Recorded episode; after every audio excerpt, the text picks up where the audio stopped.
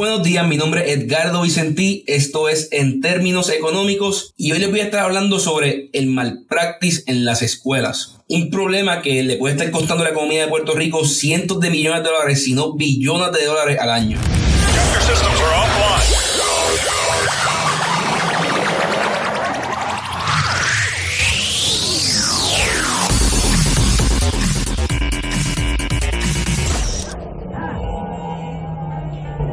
El tema del podcast de hoy sale de un artículo publicado por el Brookings Institute, que relata como un grupo de estudiantes de Detroit demandó al Departamento de Educación de Michigan argumentando que la falta de materiales, el no tener buenos maestros y las malas condiciones de las escuelas en las que estudiaban causaron que ellos no tuvieran una buena educación, lo cual le privaba de poder gozar una buena vida en general. En resumen, el artículo cuenta como los estudiantes perdieron el caso. Han habido, eh, entiendo que 80 casos similares en los últimos 40 años, de los que solamente uno ha ganado. O sea, han habido 80 casos de estudiantes argumentando algún tipo de malpractice, diciendo, mira, el sistema de educación no me funcionó, el sistema de educación falló en contra mía, lo cual me priva de ingresos futuros, de tener acceso a la universidad, pero mayormente estos casos pierden y la razón por la que pierden son diversas. En este caso, el juez dijo, aunque los estudiantes tienen razón, los sistemas están dañados, las escuelas no están funcionando bien en Detroit, el derecho a la educación no está garantizado como un derecho fundamental en la Constitución, por lo cual no tiene una base para la demanda. Pero si los estudiantes perdieron, ¿por qué estamos discutiendo esto? Estamos discutiendo esto por dos razones. La primera es que la Constitución de Puerto Rico sí garantiza el derecho a la educación de los estudiantes. La segunda, y más importante para el enfoque de este podcast, es que cuando un estudiante no recibe una educación óptima, sus ingresos futuros se ven afectados y por ende la economía del país y tu bolsillo. ¿Cómo es que se afectan los ingresos del estudiante si él todavía no está trabajando ni nada? En el 2011, un economista de Harvard llamado Raj Chetty publicó un estudio sobre el impacto que tienen los maestros en el ingreso futuro de sus estudiantes. El estudio titulado The Long Term Impacts of Teachers utilizó los datos de 2.5 millones de estudiantes durante un periodo de 20 años. O sea, el estudio siguió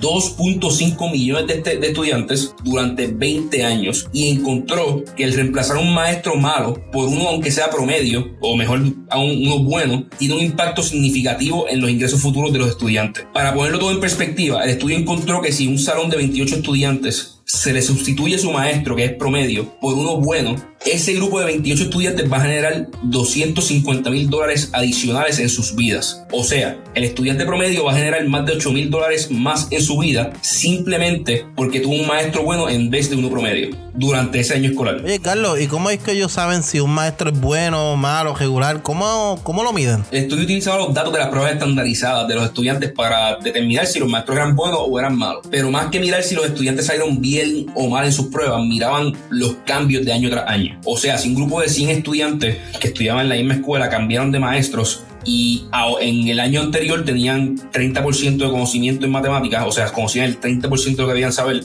pero el año después en las pruebas eh, salieron que conocían 45%, pues se puede decir que ese maestro añadió 15% de conocimiento a esos estudiantes. Y eso era un buen maestro. Versus que si los estudiantes sí pasaron el año sabiendo todavía 30% de lo que debían saber, pues el maestro probablemente es un maestro promedio. Y si los estudiantes pues salieron peor, entraron sabiendo 30, conociendo 30% de la matemática que necesitaban y salieron conociendo el 25%, pues ese maestro en promedio es, malo, es un, es un, mal maestro. Y la razón que se utiliza en promedio y se utiliza en grupos grandes, o sea, 100, 200 estudiantes, es que un estudiante puede tener un año malo, un estudiante puede tener una situación familiar ese año que, que, por lo cual baje dramáticamente su nota o su aprovechamiento. Pero cuando tienes 100 estudiantes que todas vienen del mismo área, o sea, tienen los mismos factores sociales, es bien poco probable que todos los estudiantes ese mismo año tengan problemas familiares que afecten sus notas o algo, por o algo similar. Van a haber estudiantes que van a estar sumamente bien en su familia, estudiantes que van a estar mal, estudiantes que van a estar en promedio, and they average out. Por lo cual, utilizando grupos grandes, pueden medir si el maestro en promedio mejora el desempeño de los estudiantes o si lo bajó. Ah, ok. Entonces hay que demandar a los maestros malos como hacen con los doctores cuando operan mal. No, no, no. Esto no resolvería nada. Demandar a los maestros no resolvería nada. Porque la realidad del asunto es que los maestros no ganan ni cerca suficiente como para responder al daño económico que le podrían hacer a un estudiante. O sea, un maestro malo no puede darle 250 mil dólares a su clase porque simplemente no lo genera, eh, y menos en Puerto Rico. Y demandar a las escuelas o a los distritos escolares también sería absurdo porque las demandas le estarían quitando los accesos y los recursos a las mismas escuelas, por lo cual, por lo cual la, educación de generaciones futuras se estaría viendo afectada. O sea, si un estudiante sale mal, un grupo de estudiantes sale mal y demanda a la escuela, entonces esa escuela tiene menos dinero para el año que viene, por lo cual los estudiantes del año que viene van a salir peor y van a tener que demandar también, por lo cual la escuela va a seguir en, en un ciclo dañino, lo que, lo que los economistas llaman un negative feedback loop, del cual es bien difícil salir y pues en vez de resolver el problema lo estaríamos perpetuando. Entonces, Carlos, ¿qué se puede hacer? Porque yo quiero resolverle esto. Lo primero que se tiene que hacer es reconocer que cada maestro tiene un impacto sobre el futuro económico de, de sus estudiantes, de sus grupos de estudiantes, por lo cual es necesario medir su desempeño. O sea, si, si tú puedes afectar mi futuro económico, yo tengo que medir el desempeño de, cada maestro. Una vez se comienza a medir este desempeño, se tienen que hacer al menos tres cosas. La primera es implementar un sistema de good practice. En vez de bad practice, un sistema de good practice, que sería premiar a los maestros que tienen un impacto mejor al promedio sobre el desempeño de sus estudiantes. O sea, vamos a, en vez de penalizar, en vez de, en vez de castigarlos, vamos a premiarlos a los que son buenos. Lo segundo que se tiene que hacer es crear un sistema de entrenamiento que le dé un chance a los maestros que son promedio y hasta a los que no son muy buenos, a los que son malos, a mejorar, porque todo el mundo debe tener una oportunidad de mejorar. Se debe, se debe decir, mira, no está funcionando bien aquí, aquí, aquí, pero puedes tomar este curso o esta, utilizar estas herramientas para mejorar y salir mejor y convertirte al menos en un, en un maestro promedio y preferiblemente en el futuro seguir mejorando hasta llegar a un maestro excepcional.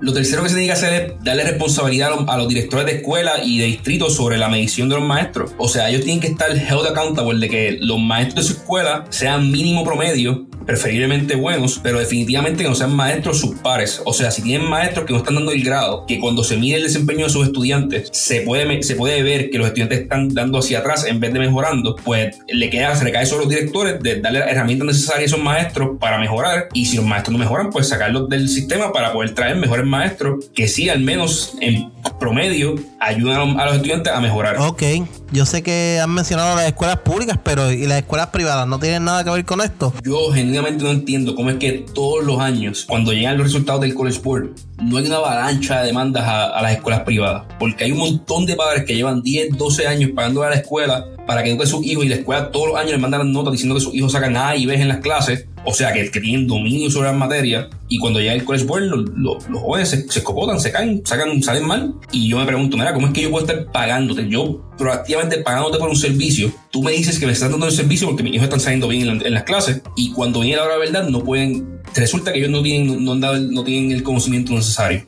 Yo no veo como eso no es fraude, ¿sabes? Si yo fuera un, si yo fuera un mecánico y el mecánico todos los meses me dice, no, tu carro está bien. El mecánico chequea mi carro todos los meses, yo le pago y me dice, no, el carro está bien, el carro está bien. Y dos años después, el carro resulta que tenía un problema gigantesco que se puede haber arreglado hace 12 meses bien barato y ahora un problema gigantesco. Eso es fraude. Yo llevaría, yo demandaría al mecánico o mínimo lo llevaría a DACO. Pero en la escuela privada eso no pasa.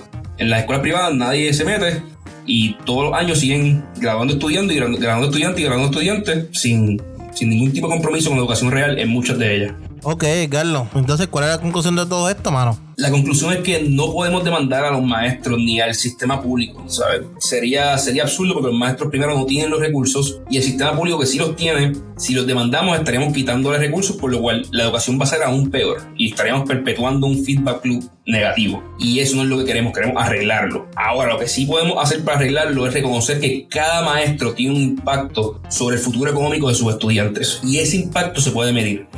Si utilizamos el estudio de Roger Cherry, y lo traemos a Puerto Rico. Puerto Rico tiene 317 mil estudiantes este año en las escuelas en las escuelas públicas, disculpen. Con los números de Raj, eso implicaría que solamente tener un maestro malo por estudiante, que, que un maestro malo le dé clase a cada uno de nuestros estudiantes, nos costaría o le costaría a ellos 2.8 billones de dólares en ingresos futuros.